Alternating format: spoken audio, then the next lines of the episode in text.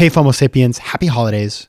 So, given that it is the end of the year, I am running a best of, and it is a doozy. It's one of my faves. It's Daniel Ryan, the hypnotherapist. And I love Daniel Ryan. I'm just going to put that out there. I think he's amazing.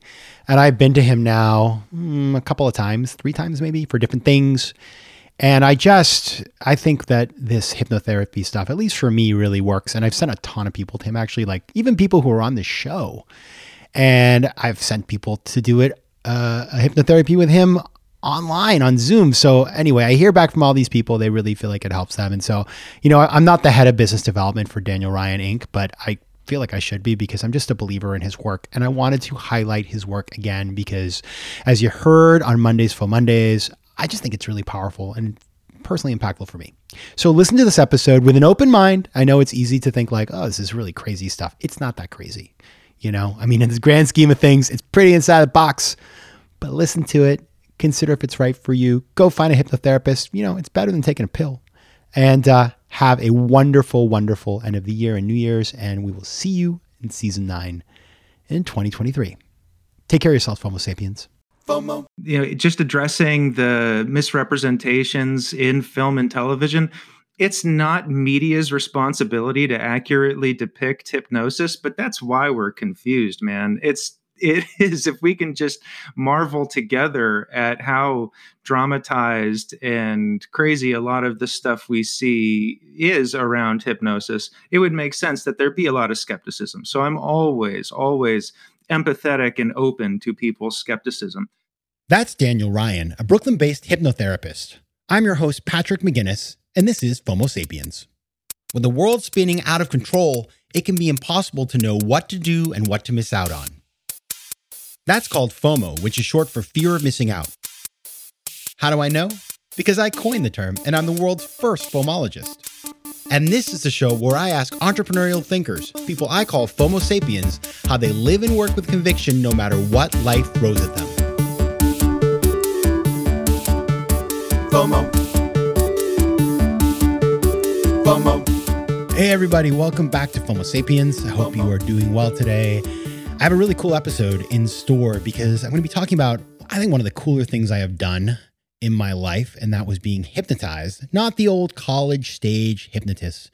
I remember that and seeing that and thinking, I would never let anybody make me flap my wings or do something really embarrassing in public. And so I had a lot of fear of hypnotism, to be honest. I thought you don't want to go in a room with a stranger and not have control over, over what happens to you.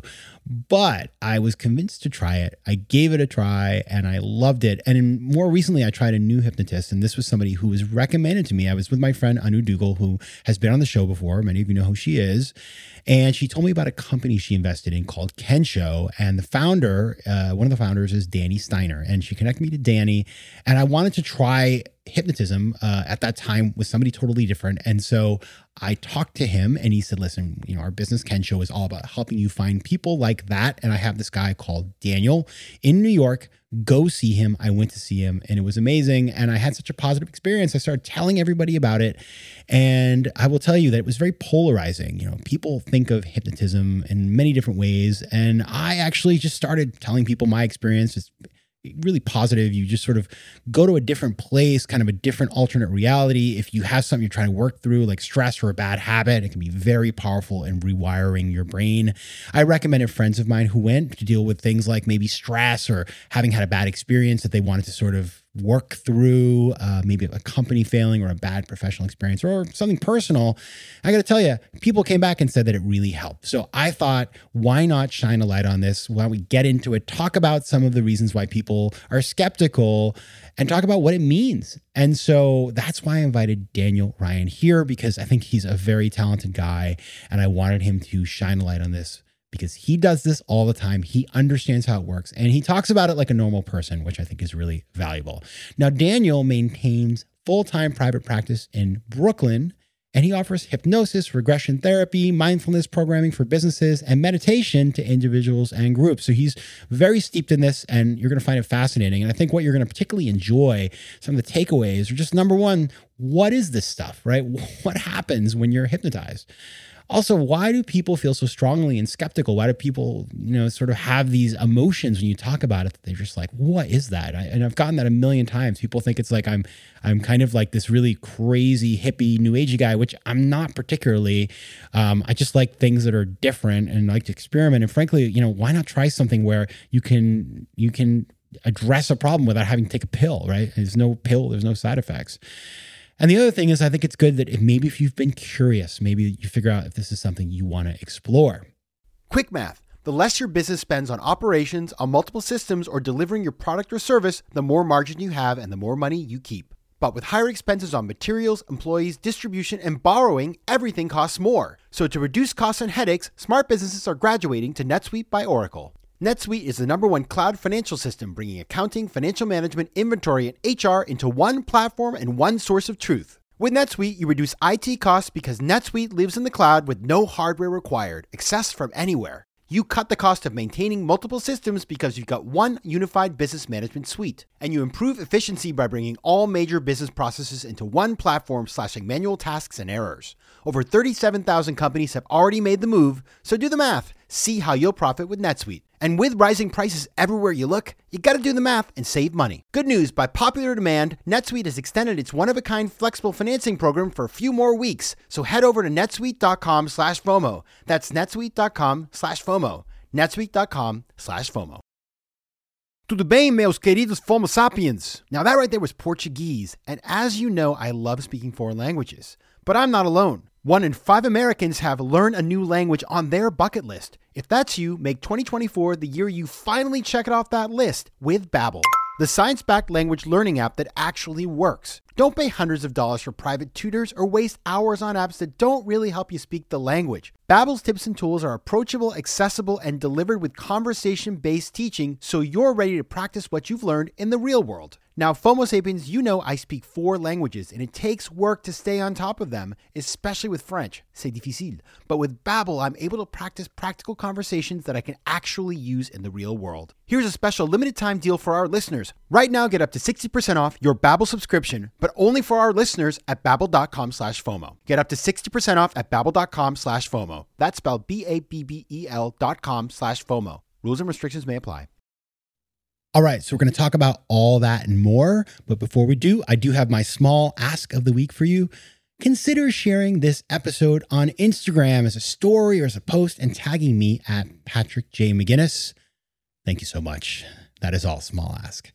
Finally, we're getting to the interview. So, as I mentioned, you know, I'd been to Daniel. I thought it was pretty amazing. And so, what I wanted to do was just kind of lay out the basics. So, I started our conversation by asking Daniel to tell us what exactly happens when you're hypnotized? Thank you for your question, Patrick.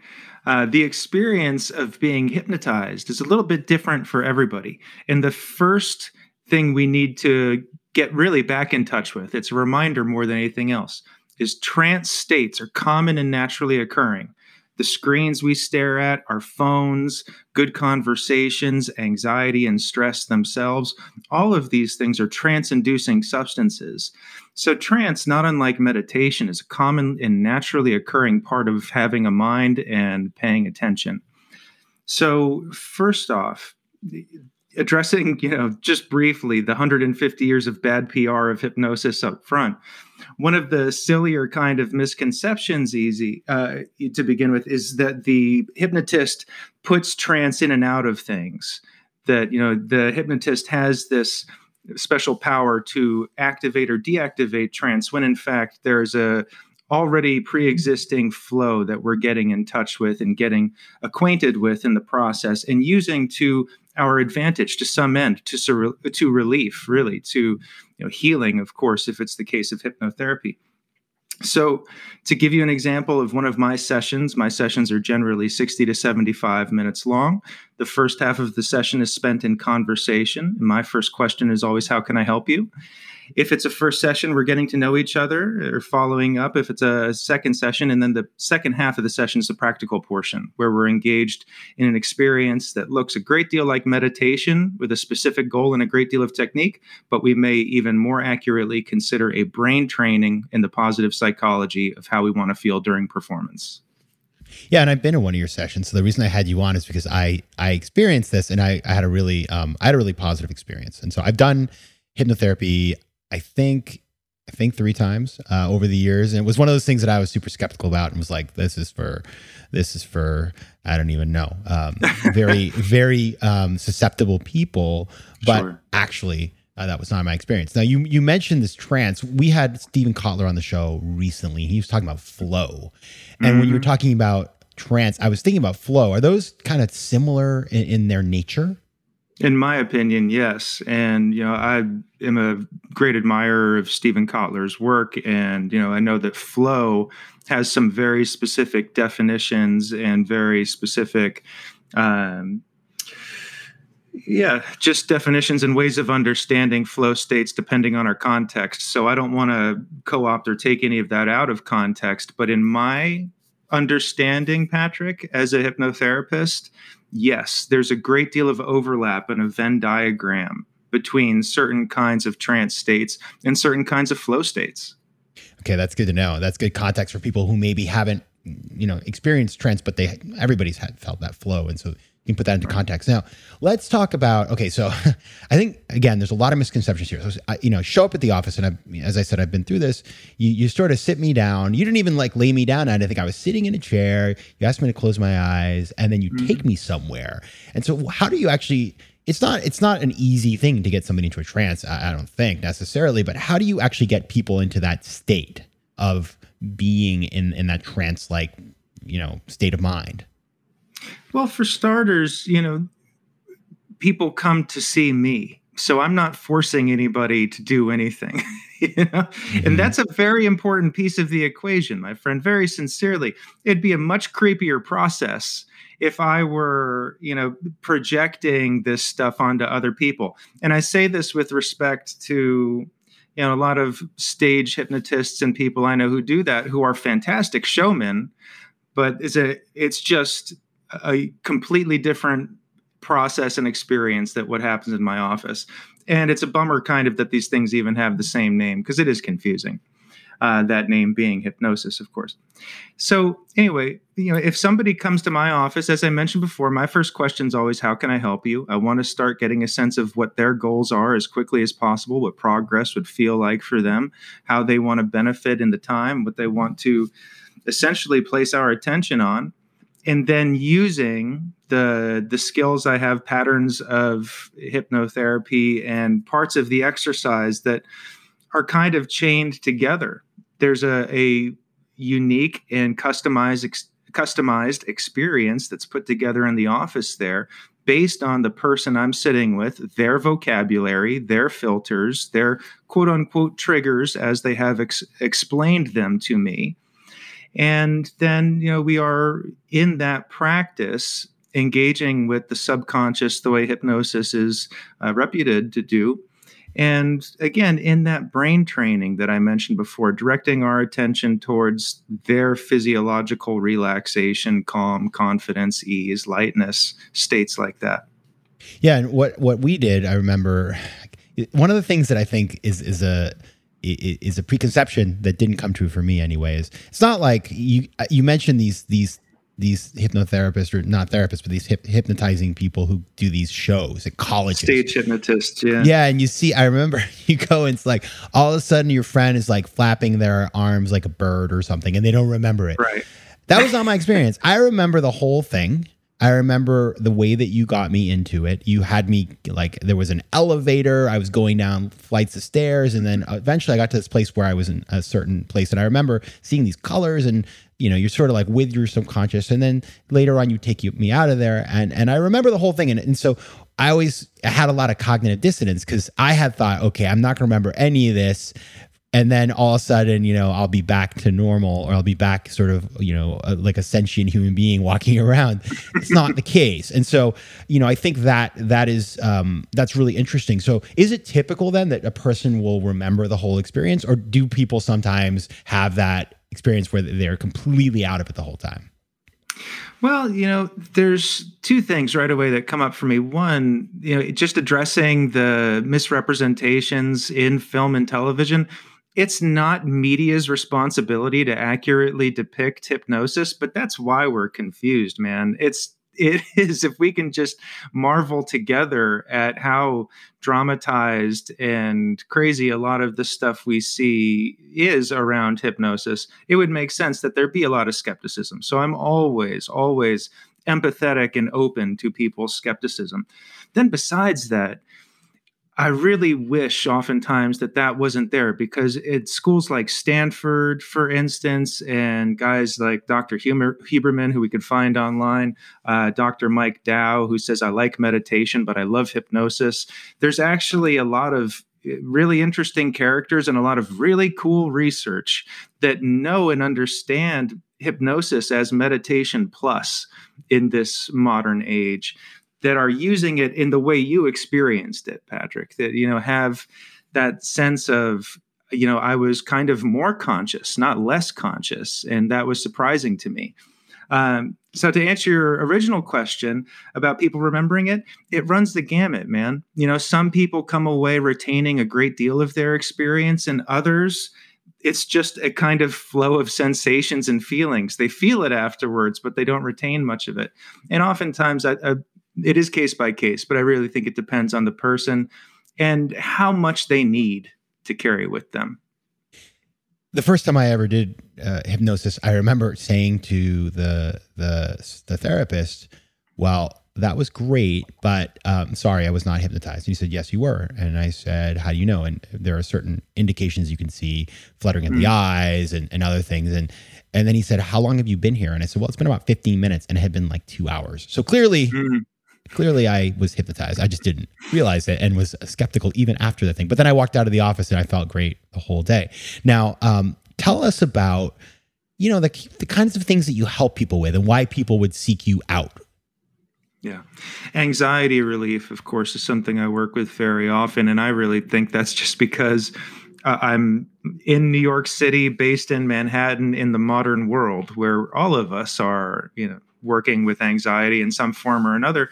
So, primarily, I would say I have worked with and addressed forms of anxiety relief, stress relief, symptoms of depression, habit cessation, uh, habit change, and uh, performance enhancement, public speaking, uh, discrete habits at home, uh, you know, smoking and things like that are classics with hypnosis, you know. Um, so things like this come my way, but uh, I'm really I, I, love my work. I'm one of those uh, lucky SOBs who's very uh, fortunate to have found the right job for him. And um, the people that I work with and the stuff that I've been faced with has been as varied as New York City could present. Tell us a story about a, a, a, patient that you had, obviously on a no names basis, but that you know where you you worked with them and you saw a dramatic change in their behavior. Well, one client that I think of very often, uh, who came to me early on in my practice, she came for anxiety relief, and I believe at the time she was either in her late 30s or early 40s, and um, you know, we started working together on kind of what showed up as I'll just call it superficial anxiety. It wasn't superficial, but it was a presenting issue that was on the surface as she arrived, and, and that was what she wanted to talk about. And after very little conversation, really, we started talking about something terrible that had happened before that, where her son had passed away uh, tragically and very young, and that that grief, which is probably always unresolved, uh, was perpetuating a lot of this feeling for her and and really just sitting in the background um, not very far. So what ended up happening patrick and, and again this was just the kind of thing that's totally unplanned and you know as a therapist or practitioner i consider myself very lucky to have had experiences like this where i then had the opportunity over time to work with her on this grief, working with hypnotherapy and certain forms of hypnotherapy that will allow us to address our spiritual questions and grief and and you know those kind of greater problems that any one of us can suddenly be faced with in life that you know where understanding and conventional reasoning often do break down. And you know saw her just was you know really privileged and honored honored over years to see that grief evolve, to see acceptance emerge, to see her anxiety fall away, and, and to see her really change in in ways that were really special and beautiful. Uh, so you know it. Uh, her story, which again is a longer story. This was years of work and hypnosis is a brief intervention usually you know i don't often work with people for years at a time and this is probably why this one stays with me but uh but yeah that that story and, and her particular story uh, stay with me as i said yeah now you, i I know a lot of people, you know, come to hypnotherapy to stop doing something, like stop biting your nails, stop smoking. Right, right.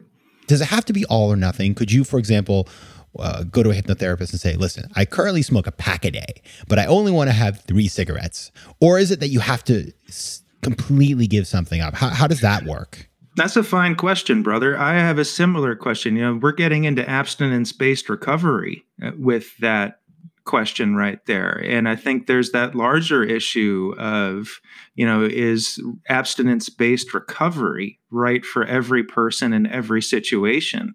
And, you know, again, I do believe things to be case by case, and I don't want to strip away any nuance or subtlety. Uh, so that's it's a tough one. And I would ask the person coming to see me, you know, I mean, again, any habit cessation that comes into my office, some of the first questions and quote unquote checks I'm doing is Does this person really want to stop? You know, is this person coming to me so I can do some hypnosis amnesia magic on them and make them forget this thing ever existed? or you know do they want to actually make a change in their life that would genuinely be positive for their health and their well-being that we could perhaps hook into energetically and kind of draw forward it's funny as I listen to you talk, I feel like I'm getting hypnotized, and I'm wondering. you have the perfect voice for this, by the way. Anybody Thanks, who's man. listening right now, if you're if you're feeling it too, um, you let me know. And what I'm wondering is, besides having a great voice for this, How did you get into this line of work? So hypnosis is the family business. Actually, I don't know if you and I ever had the chance to talk about this. My I don't father, think so. My father, Jeffrey Ryan, was a hypnotherapist and a regression therapist who maintained private practice in Morris County, New Jersey, from the early '80s until his passing in 2011 and i was i was introduced to these subjects as a young guy and grew up around this stuff and was really drawn to it in fact hypnotherapy was the first thing that helped me relieve stress as a teenager and as a young person. So I, I was acquainted with and introduced to the benefits early on. And then my dad was trained by the US military in hypnosis in the late 1950s when they were doing all kinds of spooky stuff. And, um, you know, thankfully, I don't think he was involved in too much of that but he was offering hypnosis as counseling to veterans who were coming back from, uh, I believe, Korea and just you know experience with uh, or around trauma or on the front lines. So so he was on the front lines really of the applications of hypnosis in a scientific and healing manner. And so then you you you grow up around this, right? I did. How do you learn? Where do you go to learn this skill? That's another good question. because again there's you know it's not really a major that you can take in most places. And you know i know a ton of great psychotherapists and psychoanalysts and psychiatrists but that was never what i wanted to be particularly. You know, so first off i again i just had the good fortune of a being born into this family where this thing was and then b actually being drawn to it enough to want to do it as a career. And then outside of that I did have, I was surrounded by teachers and practitioners at a young age. As a teenager, Patrick, it was so useful to be kind of skeptical and sarcastic in the 1990s and be raised on all of that stuff because it just my radar for sp- uh, spotting falseness or you know, big egos amongst therapists and guys that were essentially peddling snake oil, which of course there is too much of in, in hypnosis. Uh, it really sharpened my ability to hear that stuff, to sense those characters right away, and to filter out genuine good people and good trainings. So, you know, I'll just shout out now my friend and mentor, Melissa Tiers, who's based in New York City here. I worked with her at the Center for Integrative Hypnosis from 2014 to 2020.